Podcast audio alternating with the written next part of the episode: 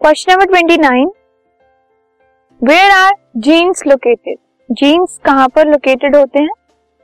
And what is the chemical nature of a gene जो gene है वो chemically किस चीज़ का बना हुआ है? तो जीन्स क्रोमोसोम्स के ऊपर लोकेटेड होते हैं और केमिकली जो जीन्स हैं वो डीएनए के बने होते हैं which is deoxyribonucleic acid this podcast is brought you by Hubhopper शिक्षा अभियान अगर आपको ये पॉडकास्ट पसंद आया तो प्लीज़ लाइक शेयर और सब्सक्राइब करें और वीडियो क्लासेस के लिए शिक्षा अभियान के यूट्यूब चैनल पर जाएँ।